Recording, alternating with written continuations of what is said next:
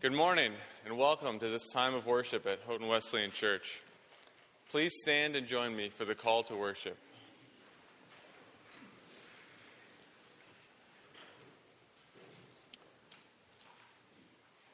Therefore, holy brothers and sisters who share in the heavenly calling, fix your thoughts on Jesus, whom we acknowledge as our apostle and high priest.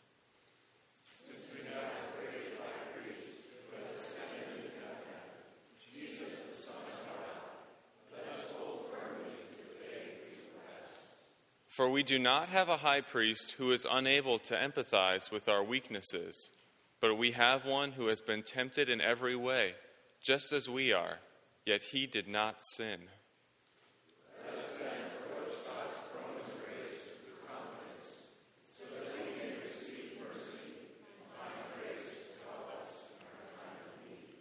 Let us draw near to God with a sincere heart and with the full assurance that faith brings having our hearts sprinkled to cleanse us from a guilty conscience, and having our bodies washed with pure water.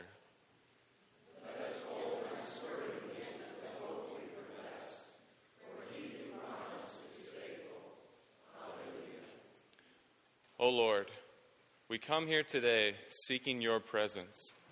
You are the giver of all good things and we ask now that you prepare our hearts and minds for what you have to give us this morning. And in return, we worship you. Amen.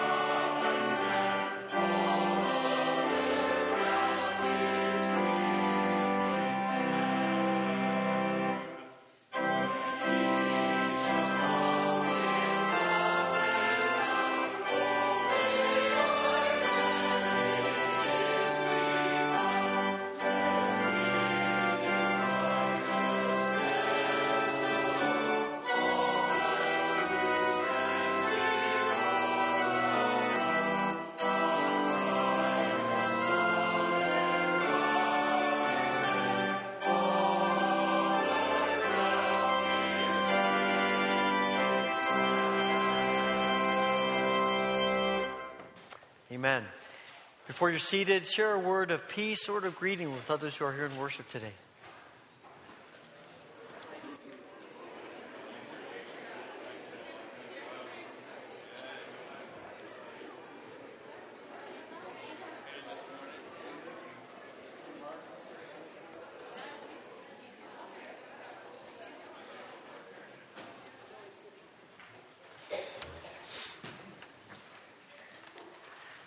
Song that keeps coming to my mind of these last few hours is Baby It's Cold Outside. I don't know if you thought that yourself, but it is in my head. Uh, and it is, right? Um, because of the, the cold and the, the wind chills are supposed to be in the minus 30s and 40s uh, throughout tonight as it gets darker, we are going to cancel the, uh, the prayer, the uh, small group that meets here at the church will not be meeting tonight. The youth group will not be meeting tonight. As far as other groups that meet in homes, we'll let you all make those decisions on your own, and you may want to just connect with each other uh, if you have questions about that. But uh, just please note that uh, those the uh, church group and the youth group will not be meeting this evening. Uh, we um, also, you'll notice in the bulletin that uh, we have some special things planned for the season of Lent. this Wednesday is Ash Wednesday and the beginning of Lent, and we will host a service here at 6:30 we would love to have you be a part of that, even if it's if it's not a, a part of your uh, your tradition or your experience. It is a it's a powerful service uh, to uh, silence, of contemplation, of just thinking about the passion of Christ as we prepare to move into the season of Lent. And so we hope you'll join us here at six thirty on Wednesday evening. Also, then during the, on the Thursdays of Lent, we will be uh, hosting 24 hours of prayer each Thursday, beginning at 6 o'clock Thursday morning and going through 6 o'clock Friday morning. And uh, we encourage you to uh, sign up for an hour to be in the prayer room. You can sign up online or call the church office, and we will help you get signed up for that. And we will be doing that through the Thursdays of Lent. In addition to those individual times uh, uh in the prayer room, we are also uh, gathering for corporate times of prayer at noon, 6 p.m., and 10 p.m. And uh, we, we would love to have you be a part of one of those gatherings. Uh, we will be meeting down in the basement here, and uh, the, the uh, corporate prayer times will encompass two elements. We'll take communion together, and we will pray together. Uh, if some of you have been around uh, on Good Friday the last few years, we've done a journey to the cross in the community room. We're not doing that this year, but we are incorporating elements of that journey, those destinations, into the weekly prayer gatherings so that we are sort of moving chronologically through the last hours of Jesus' life, beginning with Judas betraying Jesus and moving each week until we end up eh, at uh, Jesus being laid in the tomb. And so we'd love to have you be a part of that. I think you, uh, you could pick one of those times and, uh, and uh, attend one of the groups, and we'll pray together, take communion together. I think you'll get the most out of this, this if you're able to come at least a majority of the weeks and you sort of sense the progression of moving closer to the cross. So we hope you will uh, be a part of that. And if you have questions about it, let any, uh, talk to the pastors or you can call us in the office and we'll uh, give you more information. But we hope you'll be a, be a part of that gathering.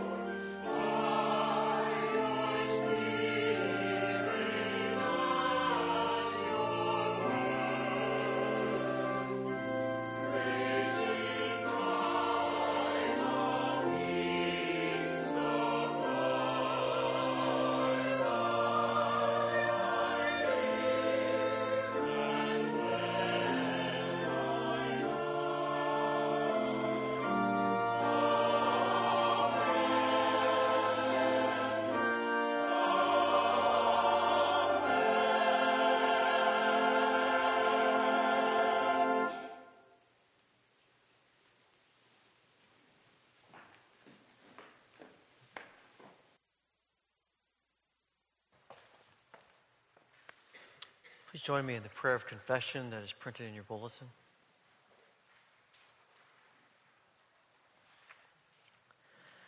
Let us pray together. Holy and merciful God, in your presence we confess our sinfulness, our shortcomings, and our offenses against you. You alone know how often we have sinned in wandering from your ways, in wasting your gifts, in forgetting your love. Have mercy on us, O Lord. Forgive our sins and help us to live in your light and walk in your ways for the sake of Jesus Christ, our Savior. Amen.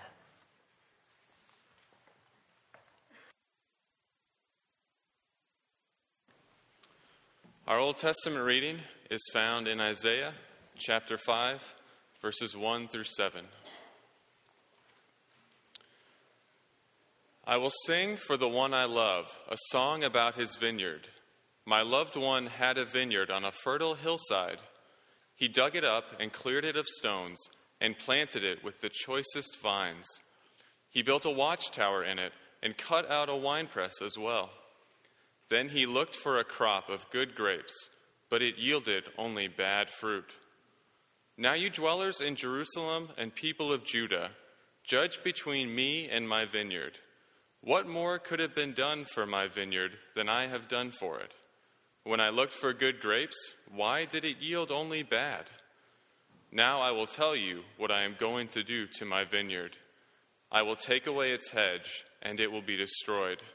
I will break down its wall, and it will be trampled. I will make it a wasteland, neither pruned nor cultivated, and briers and thorns will grow there. I will command the clouds not to rain on it. The vineyard of the Lord Almighty is the nation of Israel, and the people of Judah are the vines he delighted in. And he looked for justice, but saw bloodshed, for righteousness, but heard cries of distress. This is the word of the Lord. Please stand and join me in the singing of the doxology as the ushers come forward to receive our tithes and offerings.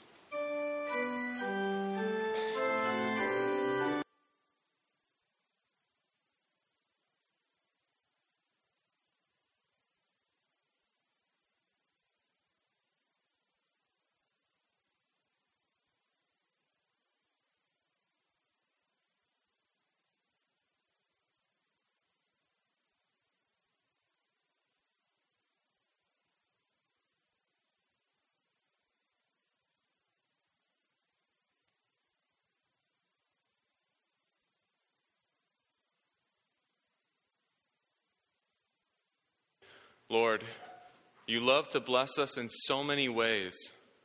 Knowing that we are unworthy of all that you provide us with, today we joyfully give back to you and pray that you would do more with it than we could dream or imagine.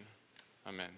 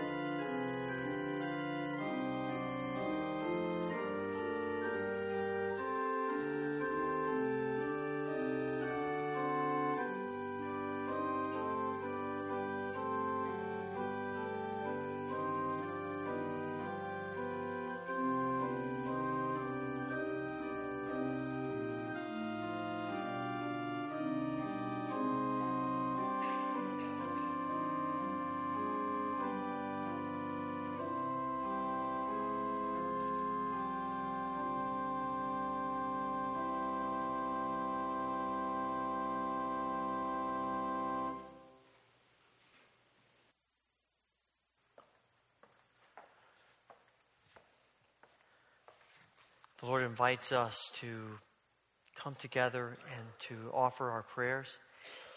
As we offer our prayers this morning, if you would like to use the altar rail, it's a place where you come and pray, offer your prayers to God. Please join me.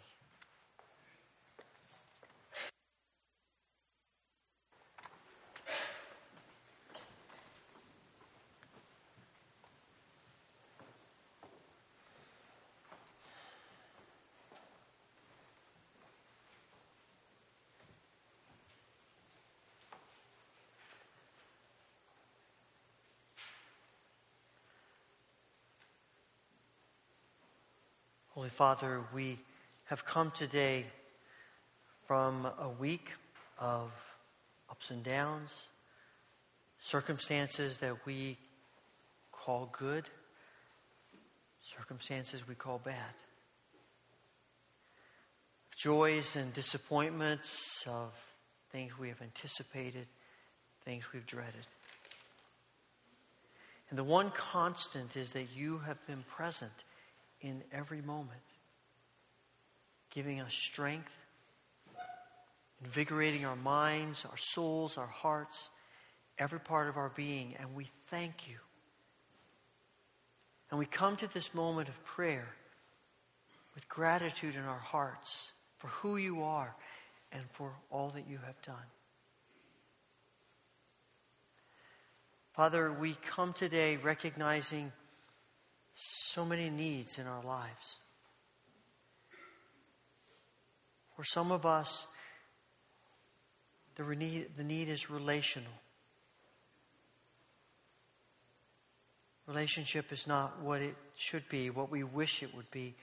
We pray for restoration in each of them and the courage to be the first to take responsibility, to seek forgiveness.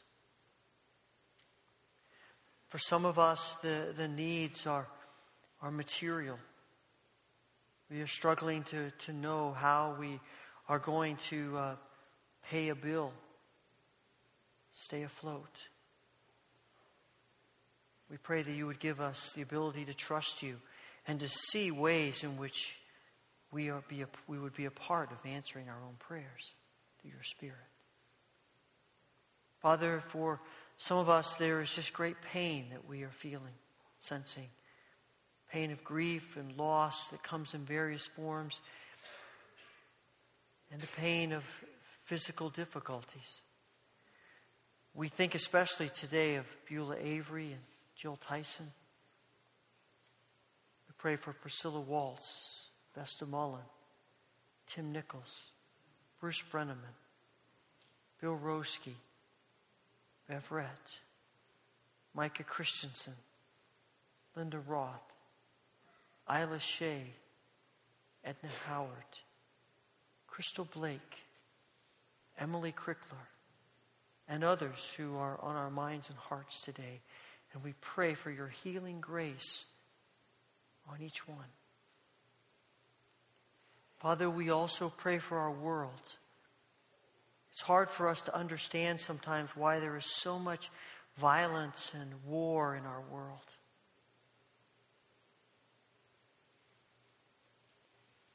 Father, we do not know how to stop it. We don't really know how to lessen it.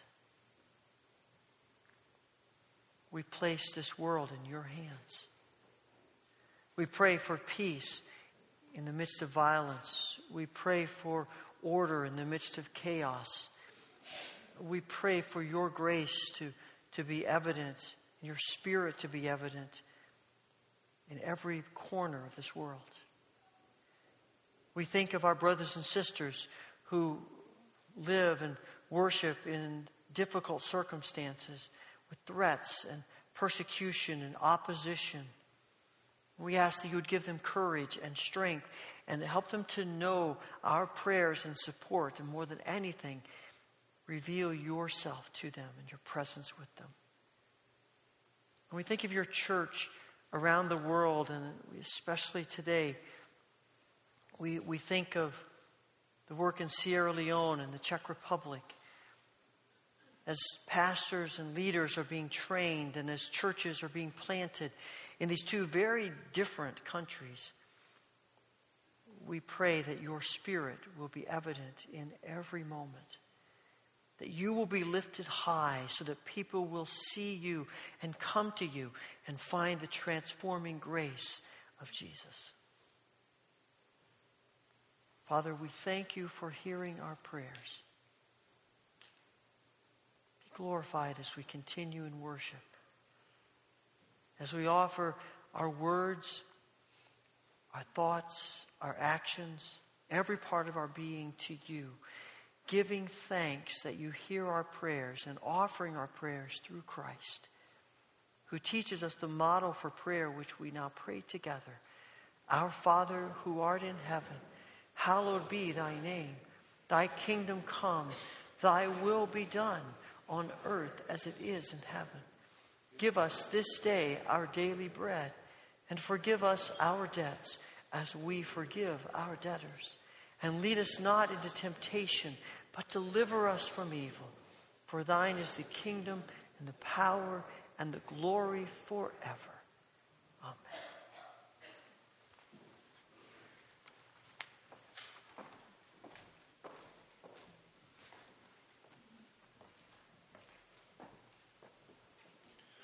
Our New Testament reading is found in the book of John, chapter 15, verses 1 through 17. Please stand for the reading of the gospel.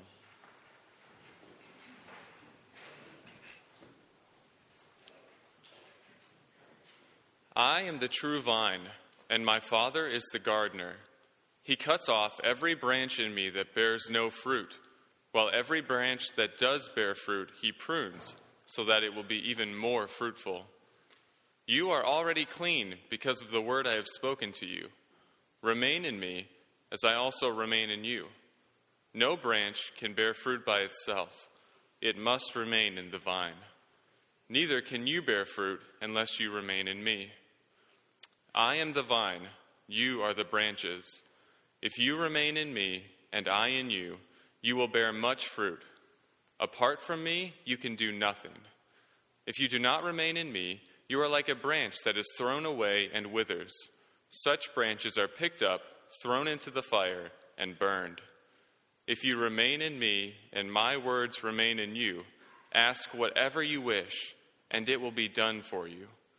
This is to my Father's glory, that you bear much fruit, showing yourselves to be my disciples.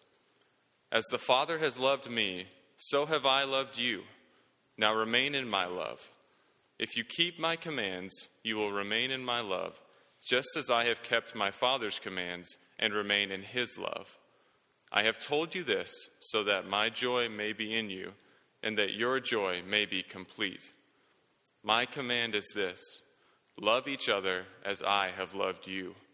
Greater love has no one than this to lay down one's life for one's friends. You are my friends if you do what I command. I no longer call you servants, because a servant does not know his master's business. Instead, I have called you friends, for everything that I learned from my Father I have made known to you. You did not choose me, but I chose you and appointed you so that you might go and bear fruit, fruit that will last, and so that whatever you ask in my name, the Father will give you. This is my command love each other. This is the word of the Lord.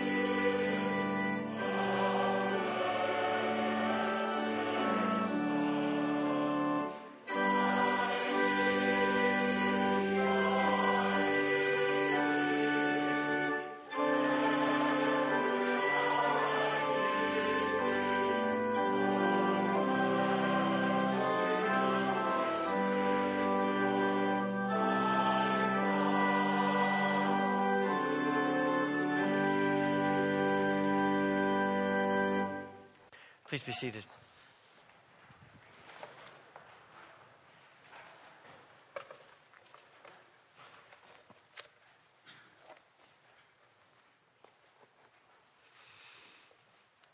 I was reading recently about uh, a gentleman who, when he's done with a conversation with someone, he grasps their hand to shake it, looks them squarely in the eye, and says, Whatever you do, don't miss the joy. Whatever you do, don't miss the joy. I've been thinking about that in relation to what Jesus says in this passage. I get the sense that when I read John 15, that Jesus is saying God's desire for you, for me, for every person, is joy. His desire for us is joy. That we would live with this deep down, whatever circumstances might be happening, kind of joy.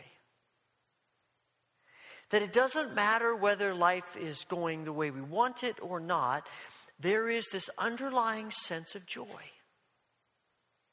Whether life is going well or not, there is this underlying sense of joy.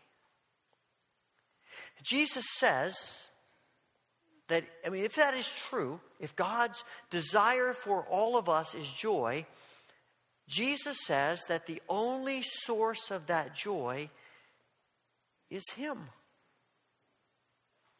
He begins this section of John 15, which takes place in the, in the last hours before his arrest and crucifixion. He begins by saying, I am the vine. Verse 5, he says, I am the true vine. This idea of the vine is um, something that resonates with the Jewish people. Because throughout the Old Testament, in a variety of places, God has said to them, You are my vine.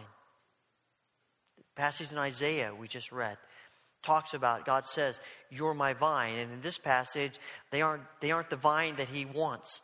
And so there are consequences to that, but there still is vine.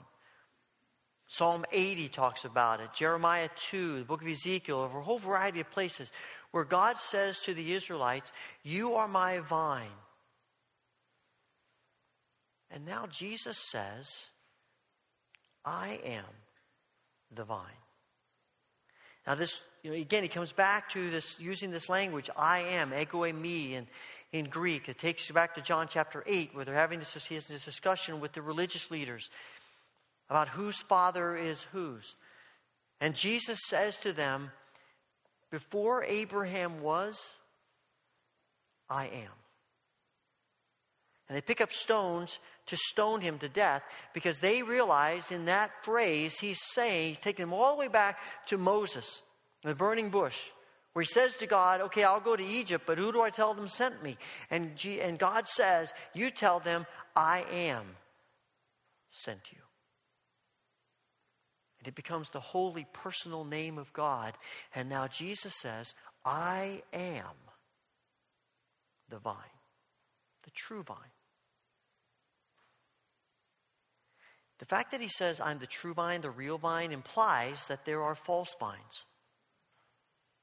That there are other people, other ideas, other ideologies that propose to say, we are the way to God.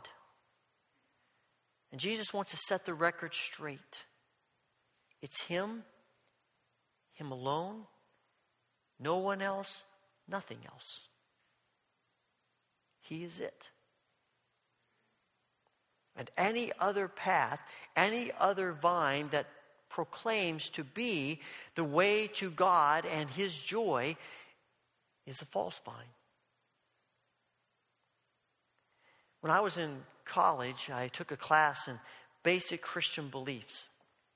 And in this class, we, we spent our time studying just a few chapters of the scriptures. We studied Isaiah 53, talks about the suffering servant and the, the prophecy about the Jesus cross. We studied the, the Sermon on the Mount, Matthew 5, 6, and 7. We studied John 14, 15, and 16. We studied Romans 8, and we studied 1 Corinthians 15. We spent all our time, the whole semester, studying just those passages. A part of our uh, of, the, of the class requirement was to memorize three of those chapters. And uh, at various points in the semester, we had exams. Part of the exam was writing down verbatim those chapters that we had memorized. When we got to the final, it was really pretty simple. Everybody was given a, an article out of a publication, and we had no idea who wrote it or what publication it came from.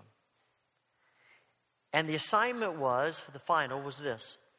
Without looking at your Bible, without looking at any of your notes, just, just thinking back based on those passages we studied, is this article orthodox or heresy? I can still remember sitting in the library poring over this article. You know, again, no idea who wrote it, where it came from, trying to figure out orthodox or heresy. And the first third of it, I thought, this sounds pretty good. talking about Jesus and the gospel and all of that. And then it took just a subtle turn. And I began to realize that what the author was saying is that Jesus brought the gospel. But the scriptures teach us that Jesus is the gospel. Jesus didn't just bring the message of salvation, Jesus is salvation. It's not in his, it's, the point is not to, to try to do what Jesus says. The point is to engage our lives with Jesus.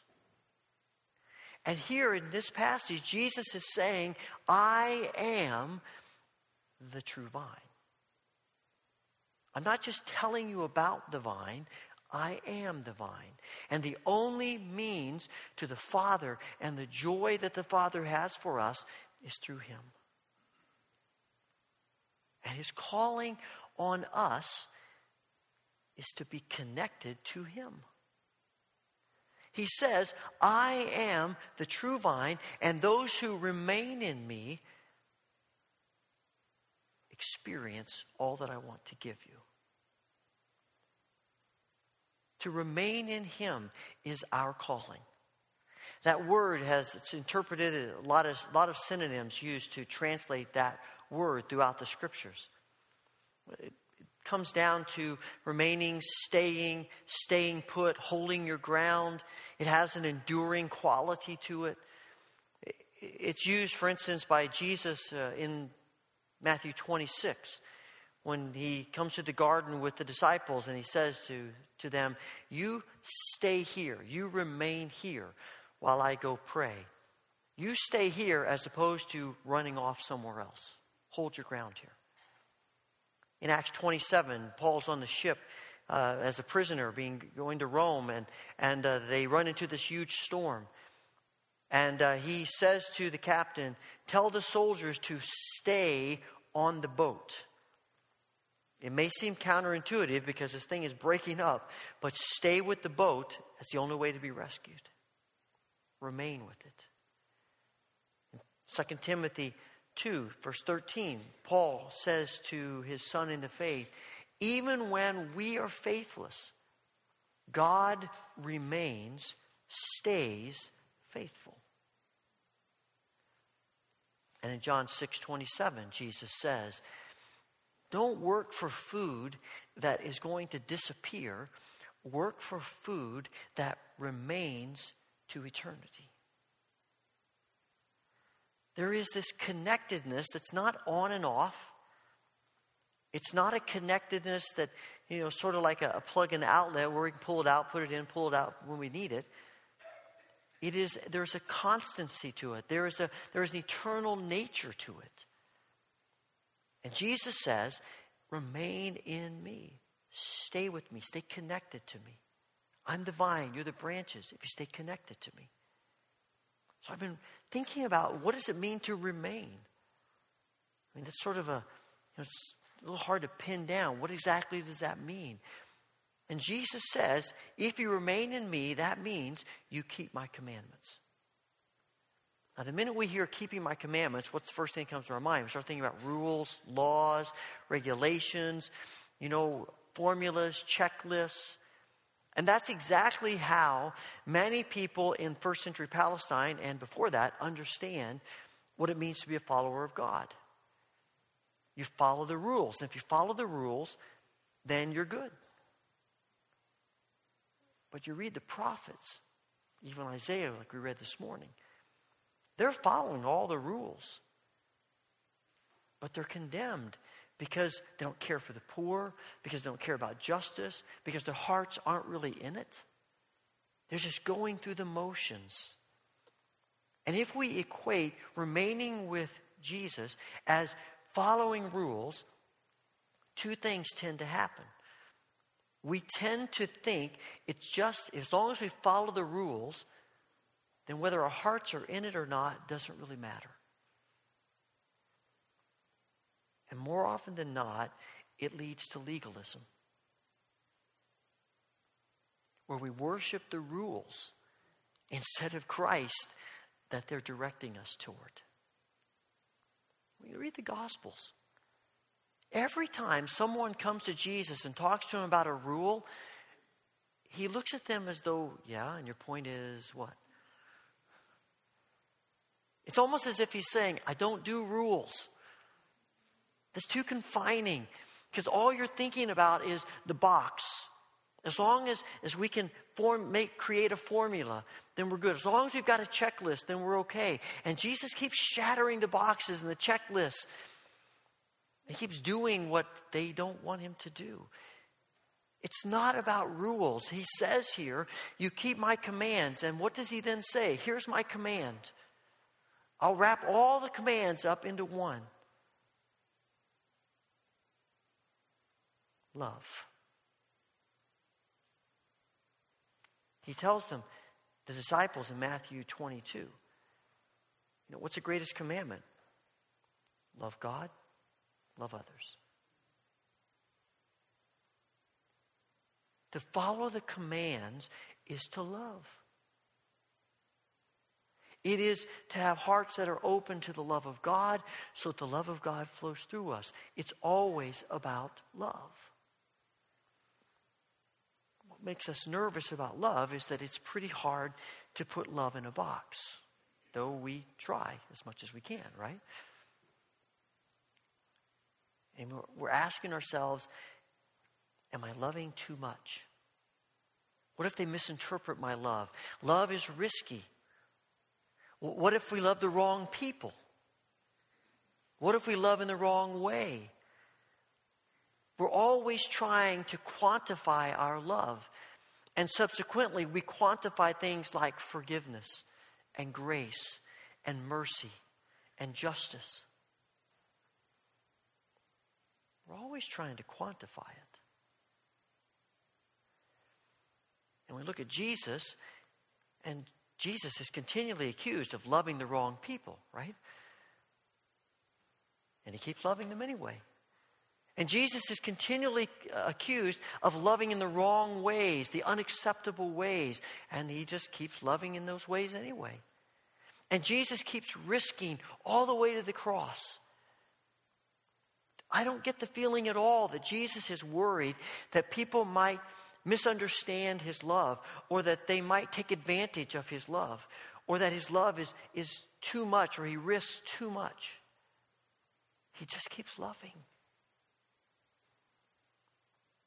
And you and I are asking these questions. What if we love too much? What if we love the wrong people? What if they misinterpret our love? And, and what if so so we can put it this way. If we get if we compare our love to Jesus' love and we come to the conclusion that we love more than Jesus does, then we have the right to pull back the reins a little bit. I have a feeling we're all pretty safe. What if God operated asking those questions? What if God said about us, I want to be careful that I don't love them too much? I want to be careful that they don't misunderstand my love or take advantage of my love.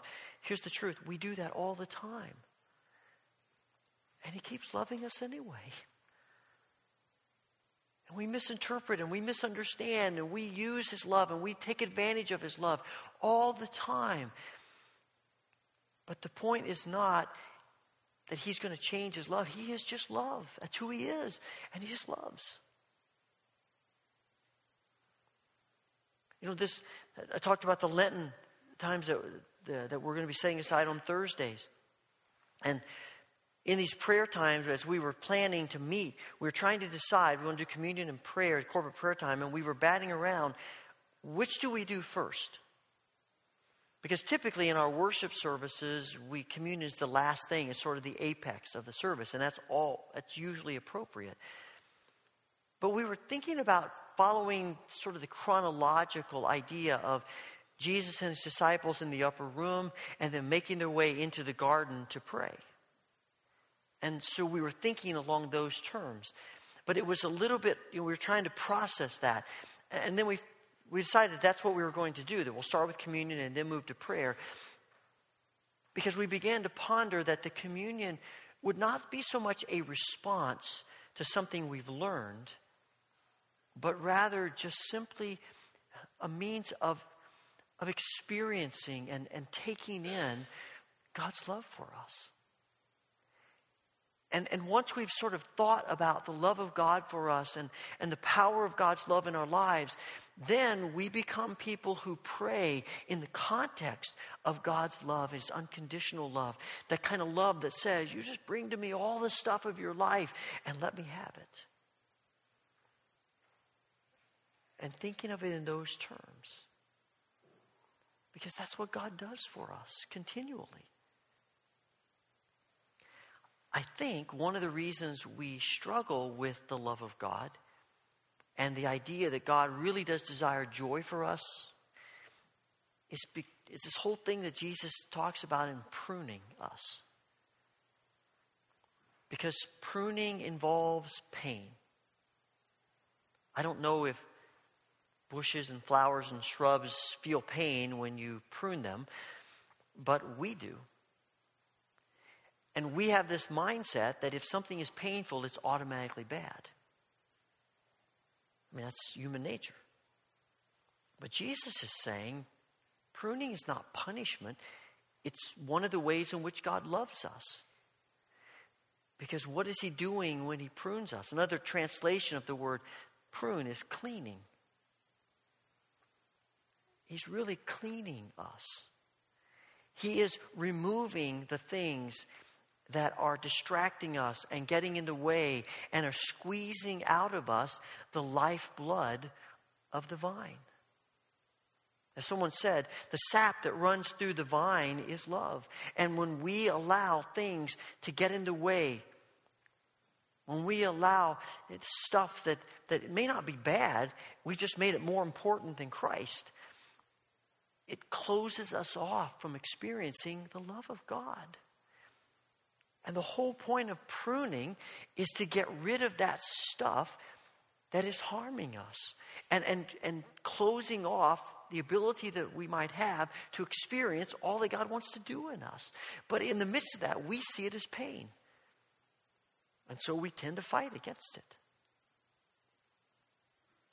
If you had a chance to walk through the Christian Education building this morning and up the hallway by our offices, you will have noticed that they look a little different they are completely empty.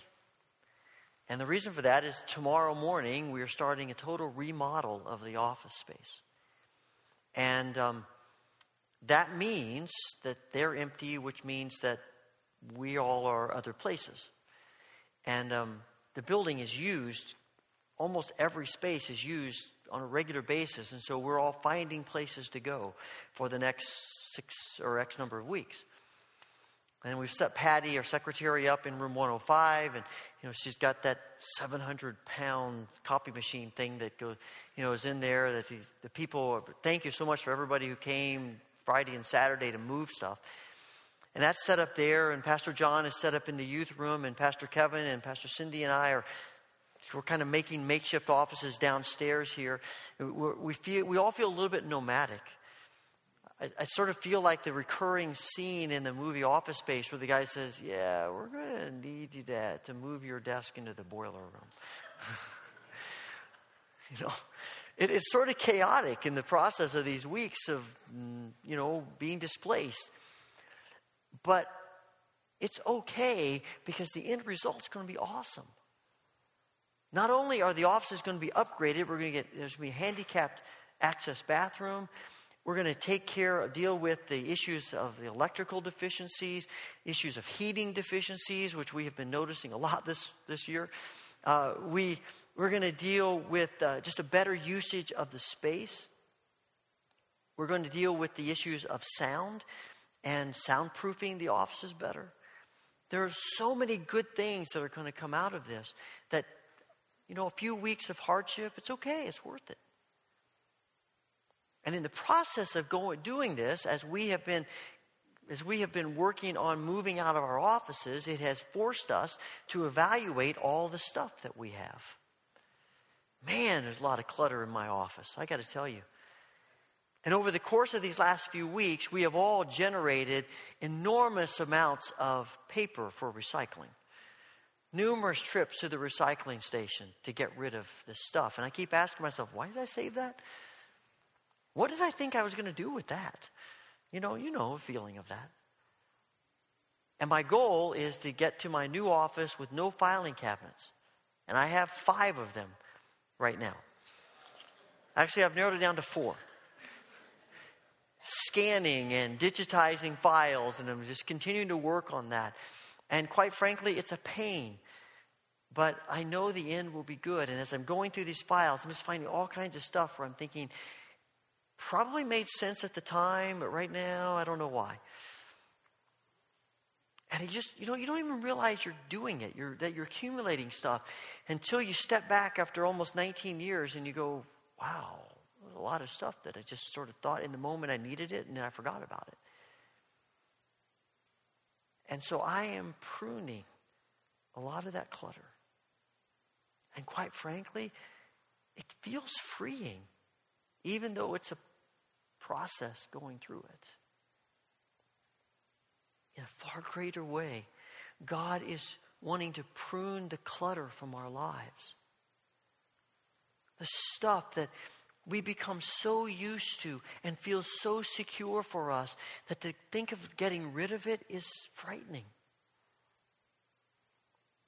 Maybe it's maybe it's possessions wealth, stuff.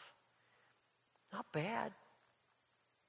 We've just made it more important than Jesus. We've allowed it to, to take over our thinking, and, and, and we start making decisions based on how well we can hang on to this stuff instead of how we might give away the things that God's prompting us to give away. Maybe it's something like bitterness or resentment. It's hard to let it go because we want to make sure the people who hurt us know that they hurt us.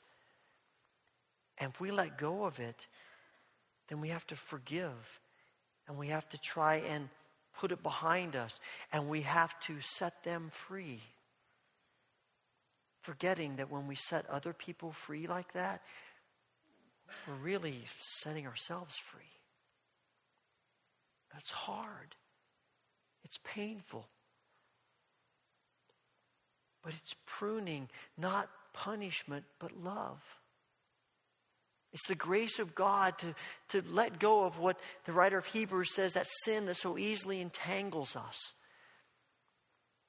and squeezes out the life giving love and joy of God that He wants for us.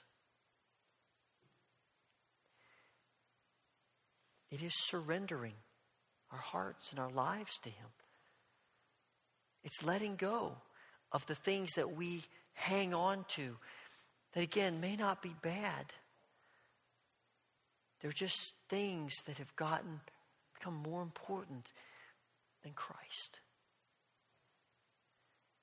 And if we remain in the vine, if our passion is the love of Christ in us, then we will be prompted about these things and our willingness to let them go and to surrender. And what feels like pain, if we'll let Him, we'll find is really freedom and joy. And what I've discovered is that remaining in the vine is never just about you and your relationship to Christ or me and my relationship to Christ. It's about us and our corporate relationship with Christ. As evangelicals, that's an odd thing to, for us to hear. We don't typically talk about a corporate relationship with Christ. It's all personal. And we need the personal decision and personal relationship with Christ. But we are missing something vital when that relationship is not corporate too. Not to push the metaphor too far, but I don't think I've ever seen a vineyard with just one vine. And I don't think I've ever seen grapes grow where it's just one grape. Someone after first service who knows about these things was telling me that they actually have seen times when grapes grow and it's just one grape.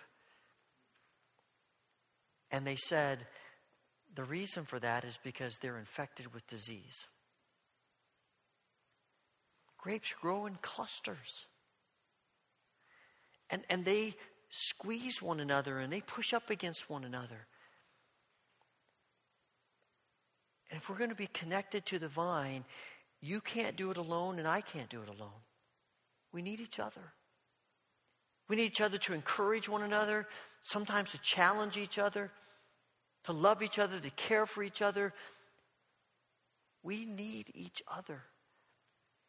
One of the great one of the great things to do is read through Paul's epistles and see how many times he uses that phrase, one another. Pray for one another, care for one another, carry one another's burdens, bear one another's burdens, love each other, greet each other over and over and over again. One another, one another, one another. Because the kingdom is not just about me and Jesus, it's about us and Jesus. And if we're going to remain in the vine, we have to understand we're a part of a vineyard. And one of the most devastating things we can do, and a sure recipe for disaster, is to think we can be a vine all off by ourselves on our own. We can't. We need each other the church is created so that together we remain in the vine. And together we experience the joy of God through Christ. And it's as we are connected to each other that we really begin to experience what Christ intends and the fullness of his love and his joy as the people of God.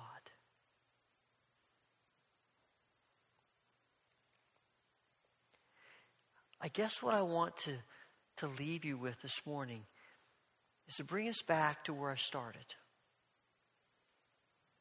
And to think about those words that this gentleman says to the people he encounters. And I want to say to you and, and say to myself whatever you do, don't miss the joy. Whatever you do, whatever is happening, whatever the circumstances, don't miss the joy that comes from a life surrendered to our loving, gracious Heavenly Father through Jesus Christ, the true vine. Father, we thank you for the gift of your Son, who is the true vine. Whatever may be causing us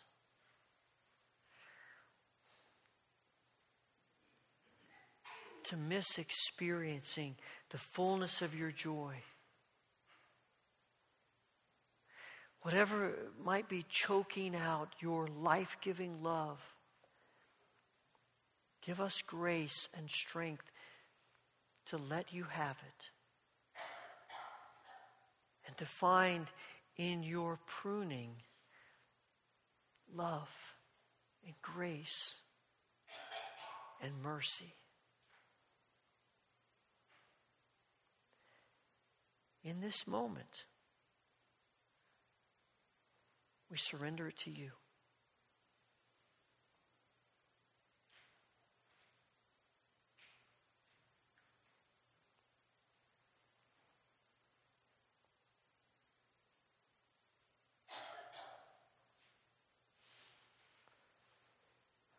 Christ we pray. Amen.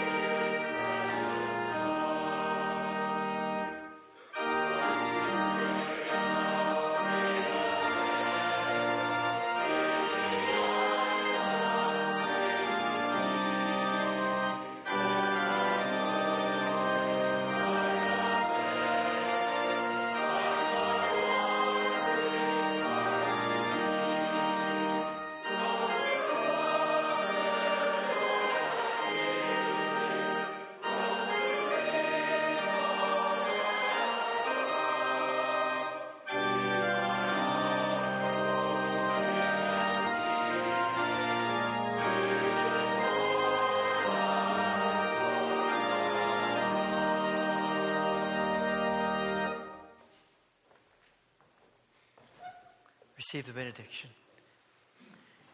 May the Lord bless you and keep you. May the Lord make his face shine upon you and be gracious unto you. May the Lord turn his face toward you and give you peace. Amen.